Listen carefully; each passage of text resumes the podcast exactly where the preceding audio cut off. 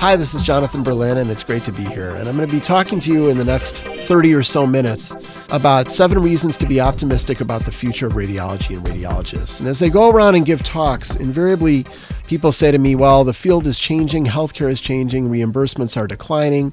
How do we remain competitive? How do we survive as an industry? And how do our practices thrive? And what I would like to do is to get people thinking about the fact that with each threat or with each change in the healthcare industry, there's also an opportunity there. And that's really what I would like to focus on. So I'd like to break these seven reasons down piece by piece, and we can take a look at them and realize that in many cases there are opportunities to be had. And also, when we compare ourselves to other industries, there's some value in doing that because it basically gives us a little bit of perspective as to how we relate to the general population and how our jobs compare to the general population jobs. So, we're going to talk about declining reimbursement, increasing workload, the potential for the commoditization of radiology, potential for outsourcing radiology, the somewhat declining job market, which is a relatively recent phenomenon, the potential for isolation, and the uncertain role of radiology in new payment systems. And we're going to talk about what those new payment systems mean. But I kind of wanted to put these things in perspective one by one. So I think it's important to first focus on declining reimbursement. And when we talk about declining reimbursement in radiology, it's certainly true that radiology reimbursements have been declining, and it's important to realize that this is on a case by case basis. So while there are some practices out there that basically may have seen their income stay flat or potentially even increase on a case by case basis.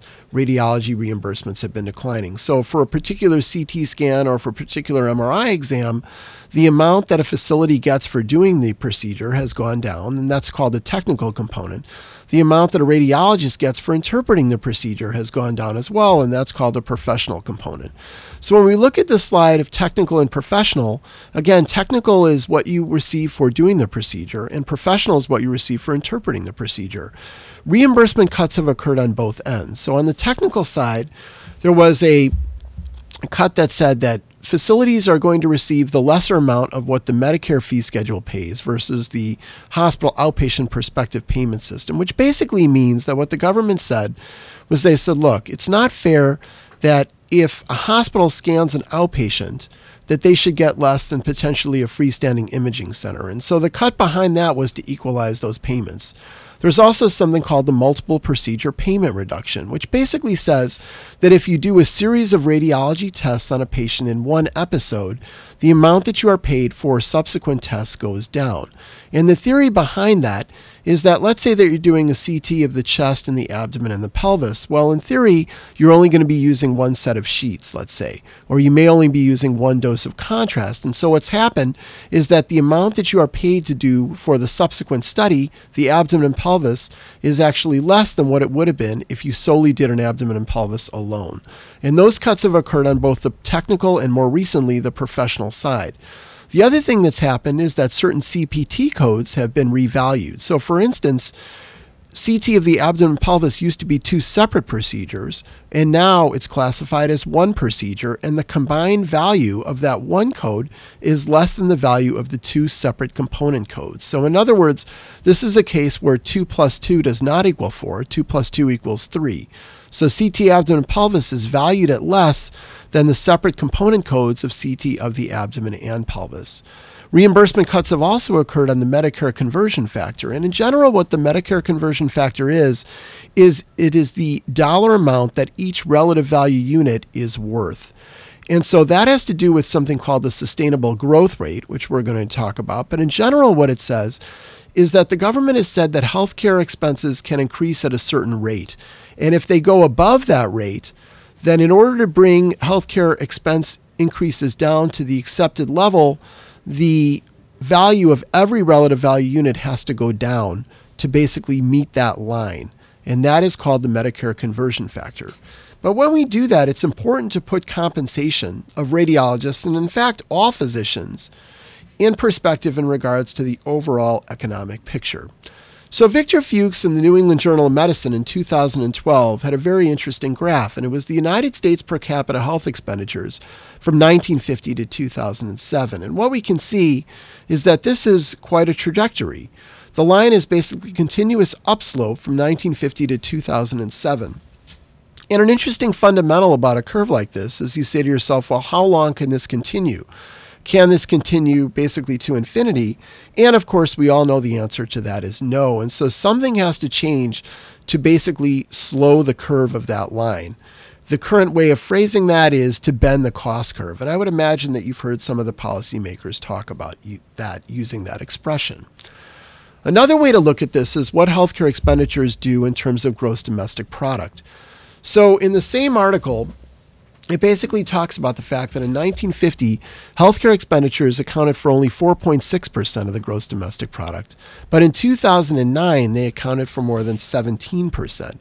And again, it's the same idea that are these healthcare expenditures, is the trajectory of these healthcare expenditures basically, is it sustainable in the long term? And the answer to that is probably no. There probably needs to be a way to moderate that line. At the same time, we have to realize that physician incomes in general, and to some extent specialist incomes, have basically come under increased scrutiny. And why is that? Well, Alexandra Sifferlin had a very interesting article where she took a look at a survey that was done that looked at what specialists earn compared to what primary care people earn. And not surprisingly, this data is probably familiar to many of us in the United States that specialists are compensated higher than primary care specialties. Now, is that a problem? Well, it depends how you look at it. Certainly, specialists would say that they have undergone more intensive training or maybe their training is longer. Primary care people would say, well, that may be true, but in fact, we need to equalize the playing field. And when you're a policymaker, it can be looked at in a variety of ways. One of the questions that you might ask yourself is Does the fact that specialists in general, not in every instance, but in general, specialists are paid more, lead more people to go into specialty care medicine? And is that a problem? What's interesting is that if you compare the United States to Europe, so in the United States, there are more specialist physicians. In European countries, there are more generalist physicians, and the ratio varies, but some people say that it can be up to 80 20. So in the United States, it's around 80% specialist physicians, whereas in the European countries, it's around 80% generalist physicians. But those numbers, that's not an exact number. It tends to vary around that level. And again, does it matter? Well, I suppose it depends. But if you take a look at this from a population health standpoint, in other words, you look at costs overall, there is some thought that it's advantageous to have more generalists because that potentially leads to decreased costs because generalists in theory are keeping chronic disease under greater control. The idea is, is that if a person, if a patient has to bounce around from specialist to specialist, the care might not be as streamlined, it might not be as cohesive, and it might not necessarily have the same overriding theme as where if a generalist sees this person, they're able to coordinate the care, potentially keep chronic diseases such as diabetes or hypertension from becoming exacerbated to the fact where that person needs to go needs to go into the hospital, and that in theory then will lead to less hospitalizations and more preventative care, which can conserve costs down the road. So that's kind of an interesting point in terms of overall economics. But I also think that it's important to take a look at physician incomes and compare it to the general population. I can remember a conversation that I had with one of my fellow trainees was when I was a trainee, and we were talking about what percentage of the United States households earn more than 100,000 per year. And I asked this person that question, and they answered, "Well, I think it's around 50%." And of course, that's not the case. As a matter of fact, I want to just let you think about this for just a couple seconds before I flash the answer. And here is the answer it's around 2%. So in 2008, roughly 1 in 50 households took home more than $250,000 per year. Now the fact is is that when we think of our incomes as physicians, we're in a pretty high percentage compared to the overall population. So then people say to themselves, well, does that really matter? Certainly, we're all aware of the fact that in general, income tends to be correlated with educational level and it tends to be correlated with the degree of training. So then it's worthwhile to take a look and see well, should physicians be compared to others with comparative professional degrees? And here's the US Bureau of Labor Statistics that basically has some very interesting data on income level versus education in the United States in 2012. And what we can see is that for doctoral degrees and for professional degrees, there's a median weekly earnings of between 1735 and 1624. If we calculate that out down in the bottom of the slide, we have median income yearly professional degree 1735 times 52 weeks in the year is $90,000. So, certainly, when we think about physician incomes in general, physicians are doing very well, even compared to people that have professional degrees and doctoral degrees. So, then the question is if a radiologist's income decreases, it will still likely remain significantly higher than comparatives with professional degrees. And of course, the question is how much does that really matter? And that basically requires us to take a look at some interesting data about the relationship of income to happiness level in a job. And the interesting thing is that income is not the sole factor in job happiness beyond a certain level. Daniel Kahneman and Angus Deaton published an interesting study. They took a look at some data in the proceedings of the National Academy of Science and they found the following an analysis of greater than 450,000 responses to the Well Being Index, which is a survey conducted of United States residents by Gallup, found that emotional well being rises with the log of income, but there's no further progress beyond an annual income of $75,000. Now, what does this data mean? Basically, what it means is that once somebody gets to a certain level and their needs are met, then the incremental income doesn't necessarily correlate with their emotional well being as much. Certainly, if somebody doesn't have enough money to put food on the table, if they don't have enough money for clothing, if they don't have enough money to have a home that keeps out the rain and keeps out the elements, obviously things become very important. But once you get beyond a certain level, the incremental income isn't necessarily that much of a greater contributor to emotional well being. Well, most of us know who Warren Buffett is, one of the most successful investors of all time, and he is quoted as saying the following I have a lot of friends who have a lot more possessions, but in some cases, I feel the possessions possess them rather than the other way around. He also is quoted more recently at saying at the Berkshire Hathaway stock meeting, and this comes out of the Motley Fool, somebody wrote and they abstracted what one of the things that he said was, and he said, There are things that money can't buy. And of course, we all know this, right? When we take a look at, in general, what data says about job happiness, most of the time, the things that correlate with job happiness are people feel that they are doing a job well done. Their colleagues appreciate them. They have the equipment needed to do their job appropriately. They feel that they are doing something useful. They feel that their suggestions are taken into account. And in general, those things are at least just as important in many cases, not in every case, but in many cases, as income. The other thing to keep in mind is a concept called the hedonic treadmill. And basically, what the hedonic treadmill says is that as a person earns more, expectations and desires rise in tandem, which results in no permanent gain in happiness. Basically, what that's saying is that as you earn more, your expectations for what you can afford go up. So, in other words, let's say that you're somebody who's extremely wealthy. You may say, well, the person down the street has 30 Rolls Royces, but I only have 20 Rolls Royces, and therefore I'm not earning enough.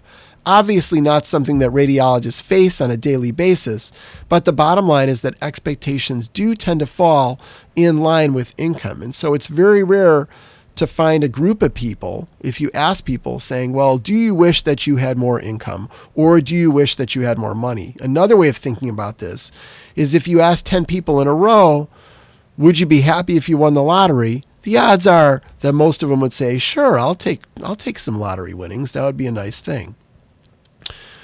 Let's talk about another reason why people tend to feel potentially pessimistic about radiology. And one of those things is something called the increasing workload, right?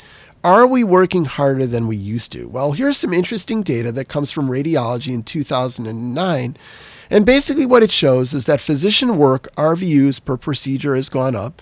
Mean procedures for FTE, full time employee, has gone up, and mean RVUs for FTE has gone up as well. And we, of course, know this in our practices that in general, we are interpreting more cases than we did in the past. And that's true. But one thing to keep in mind is that we are doing vital interesting, and important work. And I'm going to show you two unknowns, and I want you to think about the idea of how you approach these unknowns. In general, one of the reasons why this podcast is so popular is because people get to see some unknowns.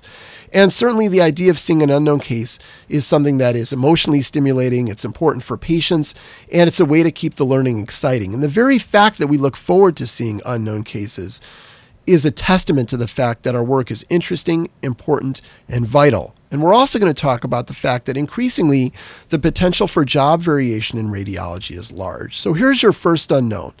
Patient comes in and there's a question about Dobhoff tube placement. Now, where is this Dobhoff tube?